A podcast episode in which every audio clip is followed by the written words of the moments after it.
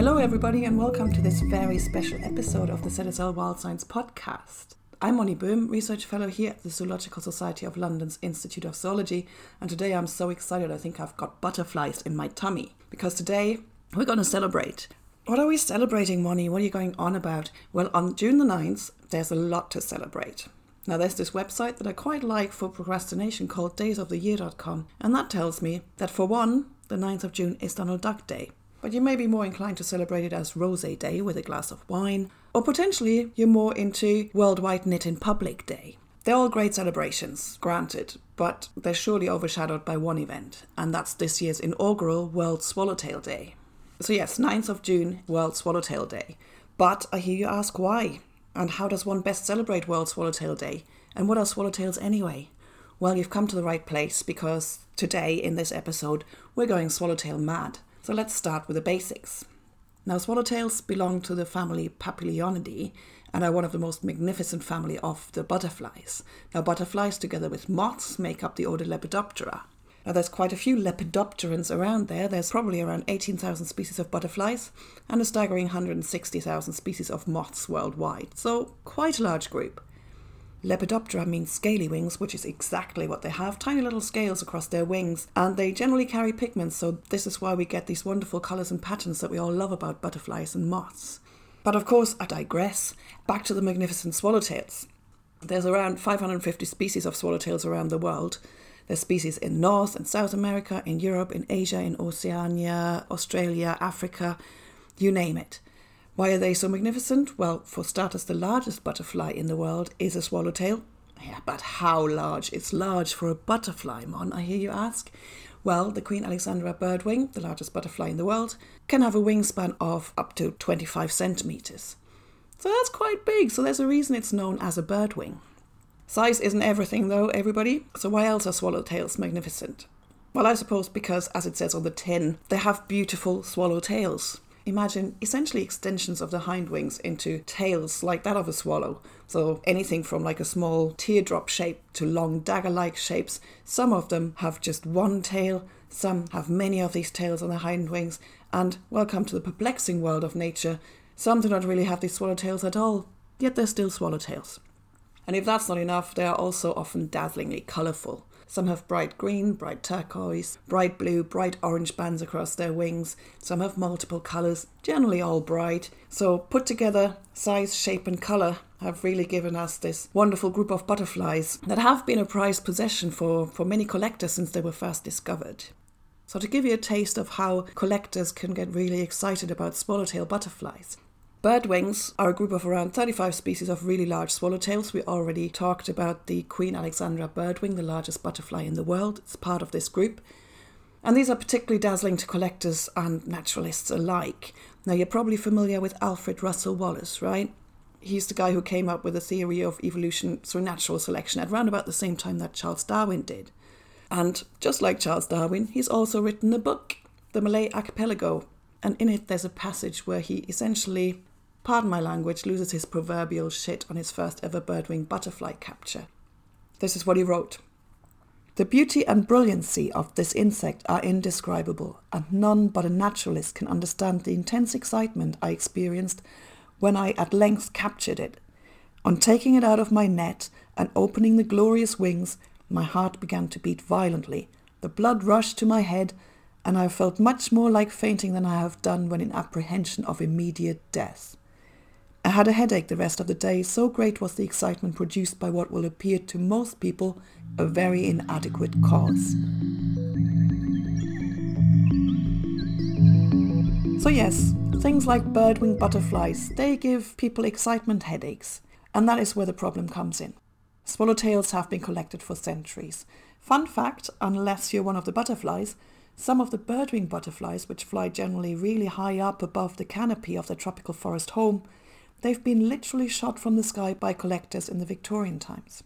Some of the old specimens in museums, for example, have little shot holes in the wings. Now, this collection pressure has led to some of the species, the large birdwing butterflies, for example, to be listed on the Convention on International Trade in Endangered Species of Wild Flora and Fauna, or in short, thank goodness for that, CITES. Now, what does that mean? CITES has two appendices that species can be listed on Appendix 1 and Appendix 2. Now, Appendix 1 means that trade in these species is illegal, and Appendix 2 lists those species for which trade is strictly controlled. And I suppose while there is potentially a very good joke in here about Appendix CITES, I should probably remove this from the podcast. But anyway, that's enough from me now. Let's head to the butterfly house here at ZSL London Zoo and check out some of the wonderful specimens we have on show. And who better to come along than Mark Collins, chair of the Swallowtail and Birdwing Butterfly Trust, or in short SBBT. He's also the brains behind World Swallowtail Day and was instrumental in the first global assessment of swallowtails for the IUCN Red List of Threatened Species in 1985. Now, that's an exercise that we are currently repeating here at ZSL, but more on this later.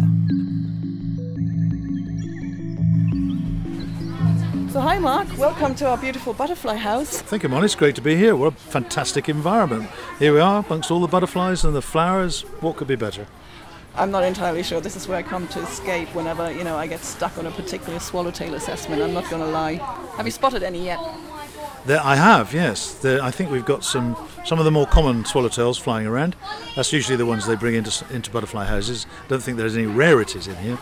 No, not so much. I checked, and all of the butterflies we have here, they're the ones that we're assessing as least concern. Thank goodness. So, Mark, why swallowtails?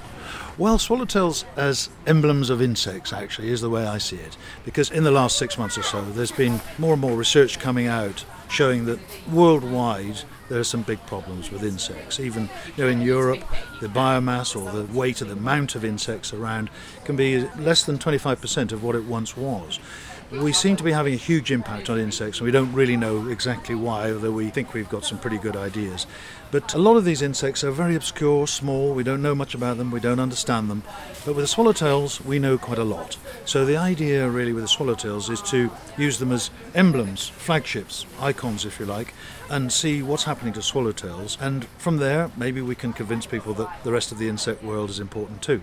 I suppose swallowtails are so popular because they're just so ridiculously beautiful, right? I mean, they're quite flamboyant. They're the flamboyant kids of the butterfly world, even. They're very gaudy and very, very, yes, they are, and quite posh as well.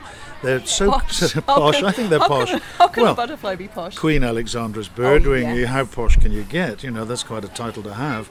So, Queen Alexandra's birdwing, you know, is the biggest butterfly in the world from Papua New Guinea, a wingspan of a whole foot, 30 centimetres. It's like a dinner plate flying over you. It's an amazing creature. There are lots of others that are much smaller, but they're fantastic creatures, very colourful, and the way they fly beautifully across, they're very nice. So you set up the, and I always get this acronym wrong, the Swallowtail and Birdwing Butterfly Trust. That's it. What are you trying to achieve? What we'd like to do is to get things done on the ground, in the field, at the grassroots. Because, as I think you know, we did a book years ago where we did an assessment showing that there were 50 or 60 species of swallowtails that were under threat. We did an action plan as well back in 1991. But to be honest, not a great deal happened. I couldn't carry on doing it for various reasons, career reasons. But in retirement, I managed to come back to it. And you know, with our, our small grants, we've managed to get quite a few projects going around the world just to get things moving. And some of them have been really quite surprising and successful. So whereabouts are you working then? Well, let me give an example. In Sabah, in North Borneo, um, there's a species called the Kinabalu birdwing, and it lives on Mount Kinabalu, which is the highest mountain in Southeast Asia. And it used to be much more widespread, but it became very rare. But it was not really known locally by national parks or local people about this amazing, beautiful butterfly, actually black and gold, that they had on their doorstep. So we set in place a small project locally with local people to find out more about it, see where it lived, see what it ate, and so on. And we got local communities involved. And I just heard this morning actually that a school in Kinabalu have designed a dance, and they have this dance of the golden birdwing, they call it. And this is being shown to all sorts of people. So now it's a famous birdwing. Oh, wow, that's awesome. That's Yeah. awesome. I, w- I would quite like to learn the dance of the Yeah, golden birdwing, to be quite honest, although I do have two left feet. Now, I think you'd be good at it. you think does it does it involve wing flapping? It does. I think my level usually is the chicken dance. What are some of the other highlights? I hear there's some work on the The giant Jamaican swallowtail, sometimes called, or the homerus swallowtail. the Jamaican. Shall we talk about that? absolutely. Massive black, blue, yellow, red butterfly, gorgeous thing. only found in Jamaica and it's the uh, biggest butterfly in the Western Hemisphere. So it's the biggest butterfly in North or South America and the Caribbean, but it's become extremely rare. It's now confined to two small areas of very mountainous forest, one in eastern and one in western Jamaica. So we're working there with local professor and local students to figure out what we might be able to do to try and get these butterflies back on their feet again. It involves some genetic studies, so we're looking to see how different these two populations are at the moment using DNA coding and all that modern stuff. Once we can see if they're the same or not, we'll start to devise more of an on the ground conservation policy. And so this is a species that's the focus of this first inaugural World Swallowtail Day, right? Yeah, we, we thought we'd put this one up as a, uh, on the front page. There's it, so many to choose from. There are there are a lot, and uh, but th- this one it's a very it's a very lovely butterfly, and we've got some excellent people on the ground, you know, working on it. But um, as ever, we need to increase interest and raise some resources to help us get the project going. It's been on the cards for decades, as a matter of fact. This butterfly was protected under the Convention on International Trade Endangered Species 30, 40 years ago because it was at one time collected. Um, there was a worry about it. I don't personally think that worry is so great these days because the local people respect this butterfly, but not a lot has been done to actually increase the habitat available to it. And uh, you know we need to get that sort of work going as well as just outright protection. And I suppose it's nice to highlight also the less posh butterflies, so not just the big Queen Alexandra birdwing. Speaking of less posh butterflies, I suppose we have a swallowtail here in the UK as well. Yes. Um, how is that one doing? Well, it, it, the jury's out a little bit on this one. The British swallowtail, as we tend to call it, is a subspecies of Papilio machaon, which is a, a butterfly that's actually very common around the whole of the northern hemisphere. But ours in the UK is a rather special one. It only feeds on one plant, the caterpillar only feeds on one plant. It's milk parsley, which only grows in fenland, reed beds and such like. It used to occur much more widely in East Anglia, Cambridgeshire, Suffolk, and Norfolk. It's now confined to Norfolk for its breeding. A lot of the places where it lives are along riverbanks.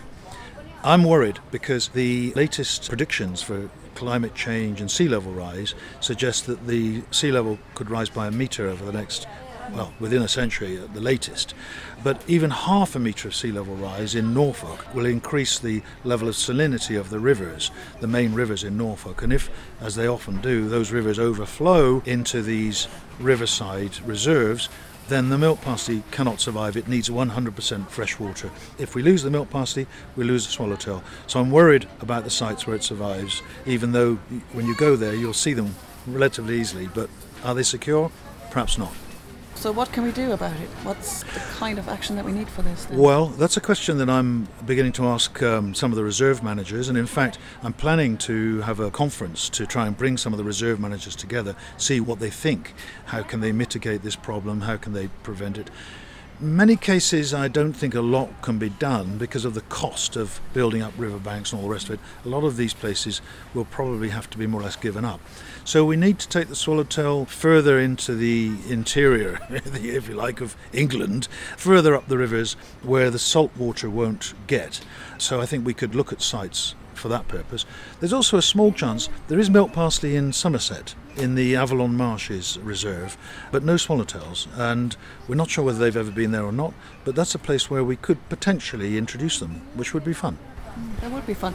You also got yourself a little fan while you were talking, a glasswing butterfly, also very My fan? Yeah. Any butterfly would do. Any butterfly would do. Okay, so that's the swallowtail that we have here in the UK.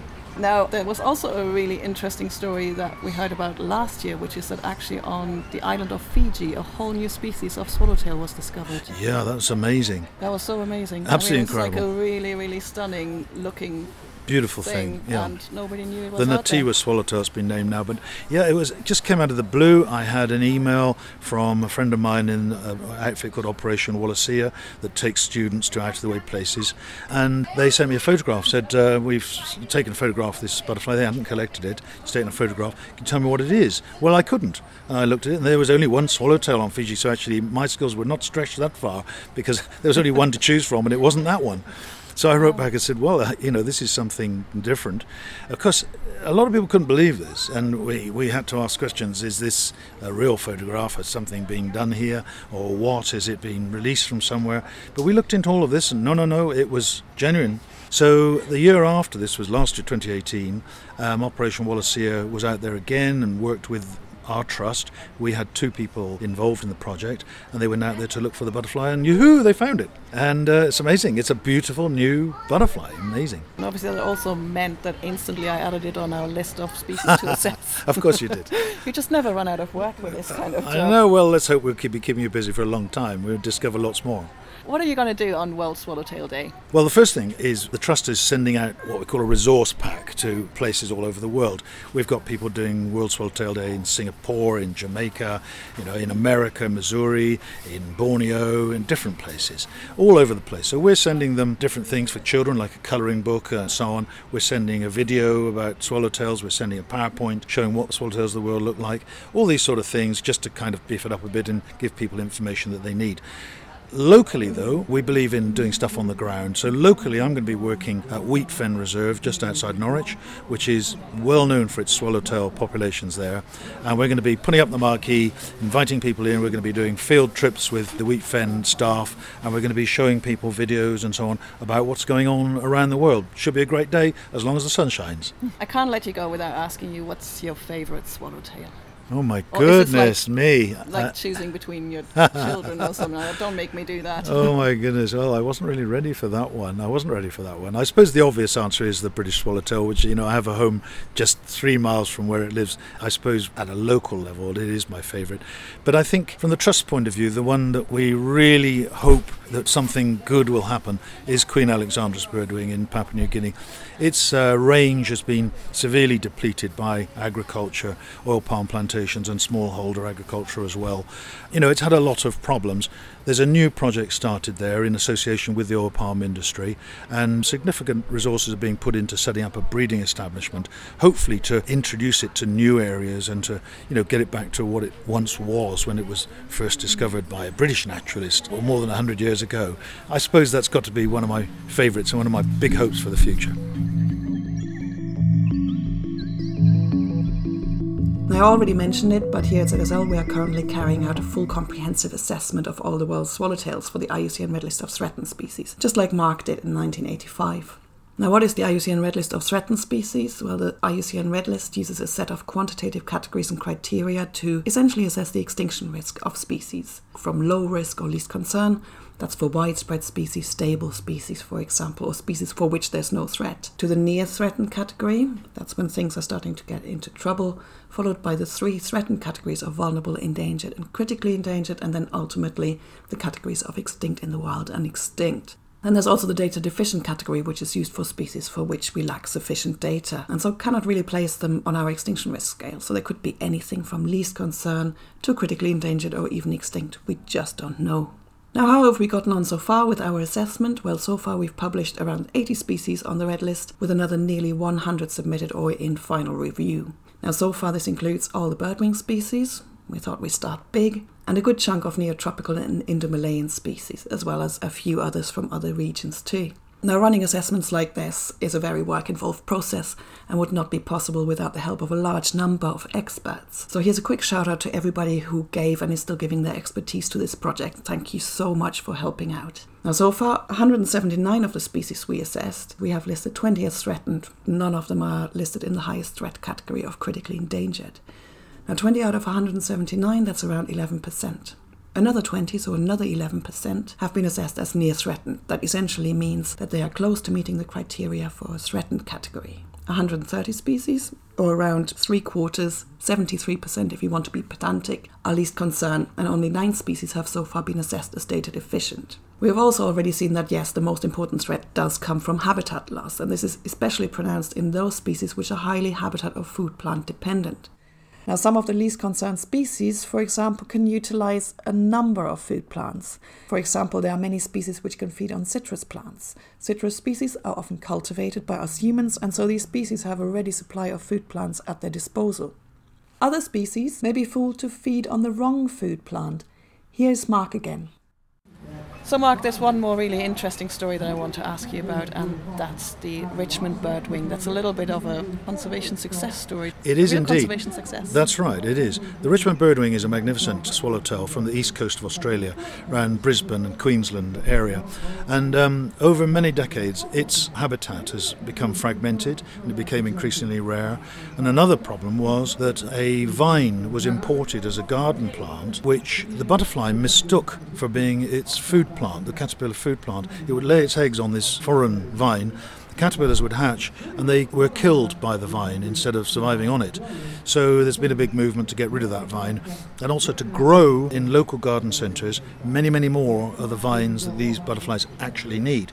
And whole communities have started growing these vines and putting them in their gardens and going out and looking for the Richmond birdwing. It's been very successful. And there's a whole sort of Facebook page about this which you can look at where people go on and go, Yay, I've got one in my garden. And it's, it's I really like the project because it's got good science behind it, but it's community based and it just shows what people can do on their own. You don't have to be part of some huge organisation to achieve something. It's a great story. I suppose this is often the story as well when we talk about pollinator declines or other insect declines as mm. well, is that we can actually do so much for species that are native to our parts of the world just by planting the right things in the garden. I think so. In fact, I've just last autumn I planted a wildflower, a little wildflower garden in my own place up in Norfolk. Just a small patch, but it's, it's growing like crazy, and I get loads of insects. And there's lots of things we can stop doing as well, like using too many pesticides and herbicides, which don't seem to be so good for, for our insect life. So yeah, as, as individuals we can do things, and we should, and we will.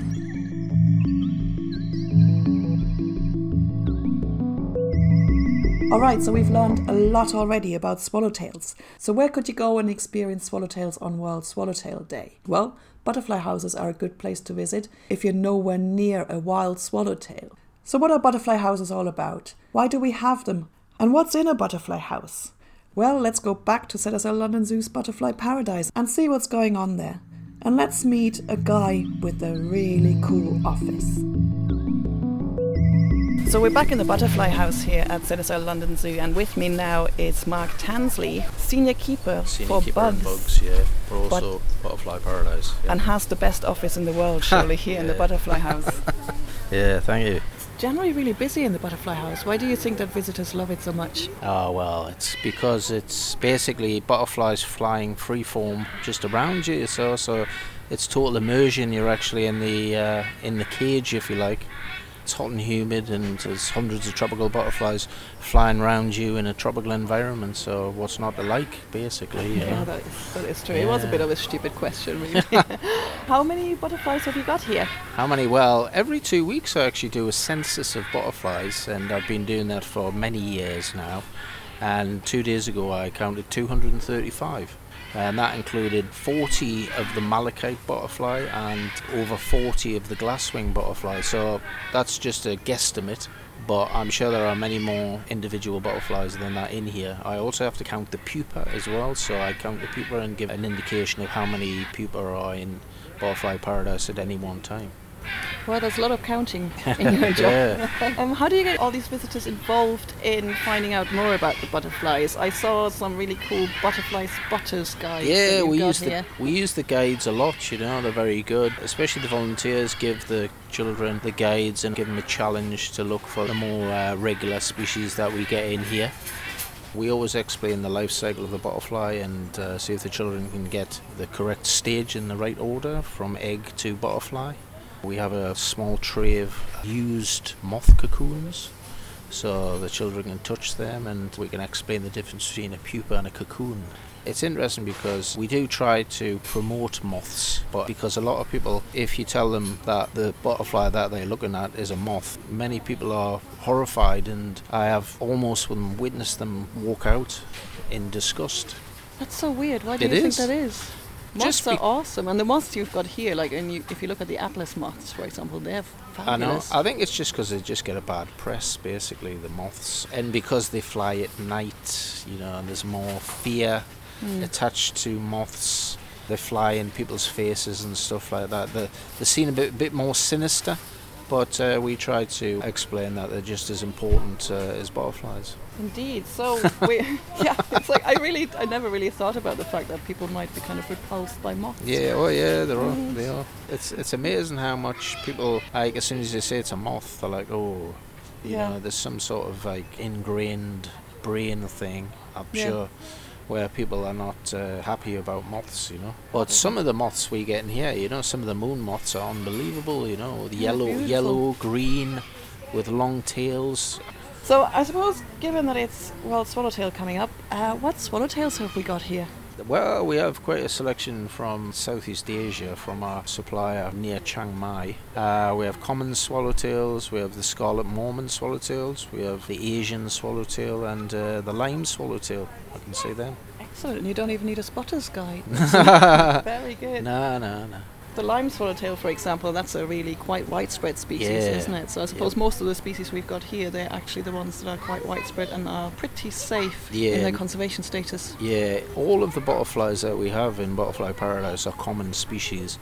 They're all bred for us by uh, suppliers in uh, Costa Rica or Southeast Asia, all sustainably farmed. Which I suppose is really important because trade is one of the things that I suppose, particularly when you talk about a swallowtail, they're so flamboyant and so beautiful, and they're kind of on a collector's hit list quite often. A lot of the bird wings, yeah, particular swallowtails, yeah, they go for lots of dollars, don't they? Our responsibility here is to make sure that we source them responsibly, and I suppose the program, for example, in Costa Rica that you were talking about. Yeah, um, El Bosque Nuevo, that's our main supply of Costa Rican butterflies, which is in uh, Santa Cecilina. It's a 285 hectare plot. Uh, half of it is protected with rainforest. So if we buy the pupa, they plough the money back into the rainforest to repopulate the forest. But also there's a research area there and a laboratory. They do eco tours. There's about 16 people who all will live locally. They all look after the rainforest, but they rear larvae to pupa stage and then sell to butterfly houses. You see, all the profits go back into conservation. What role do you think a butterfly house like this plays then in conservation? What can we do here at ZSL to tell the story of butterflies? I think we can just promote butterflies basically and talk about the life cycle and basically the food plants and I think these days I get told a lot of times that there wasn't as many butterflies as there used to be, you know. I think people need to be educated with the use of pesticides and changing gardening habits, less decking in the garden and things like that, you know. And planting for butterflies. Yeah, suppose, planting for a really butterflies, which which the zoo is doing a lot more of these days. The zoo does a lot of wildflower planting now, uh, planting of seeds and also uh, butterfly-friendly plants. So definitely trying to get the message across and trying to attract more native butterflies and bees as well. So one of the cool things that I've seen over there on one of the plants is a larvae that looks like a bird poo. Oh yeah, that's That's generally right? generally yeah. The swallowtail butterfly caterpillars look like that in the four instars. In the fifth instar, they change into usually a green skin. But definitely, yeah, the, the more camouflage and look more like bird feces, yes. Excellent. to and blend in. Yeah, yes, totally. absolutely. The other thing that you showed me earlier on that was really cool. Yeah, For the our listeners. Yes, absolutely. Where you essentially nudged one of the one of the larvae. Yeah, that's sort of a defense mechanism as well. It's called osmeteria, and it's strong smelling. It's a forked organ which which appears behind the head capsule. It actually comes out and it deters parasitic wasps that could lay their eggs on the caterpillar's back, basically. Mm. and deters from people nudging it. Yeah, if like, I suppose. Like. I've got to ask you one more question. What's your favourite butterfly in here? Well, a lot of them. I mean, as I said, I, I really like the moth species that we have in here. But yeah, probably if I had to choose one, it would be a dryadula species from Costa Rica, which is known as the flambeau or the tiger butterfly. Excellent. That's Yeah, good- which is very- orange with black stripes. You see, Yeah, I think I've just seen one fluttering by somewhere over there, and it does look like a tiger. we don't get them that often. You see, so when you get them, it's great. And there you have it. Happy World Swallowtail Day, everybody. And remember, you don't have to be called Mark to show your appreciation to the world's butterflies. Go to the Swallowtail and Birdwing Butterfly Trust's website and find out about this year's poster species, the Homerus swallowtail.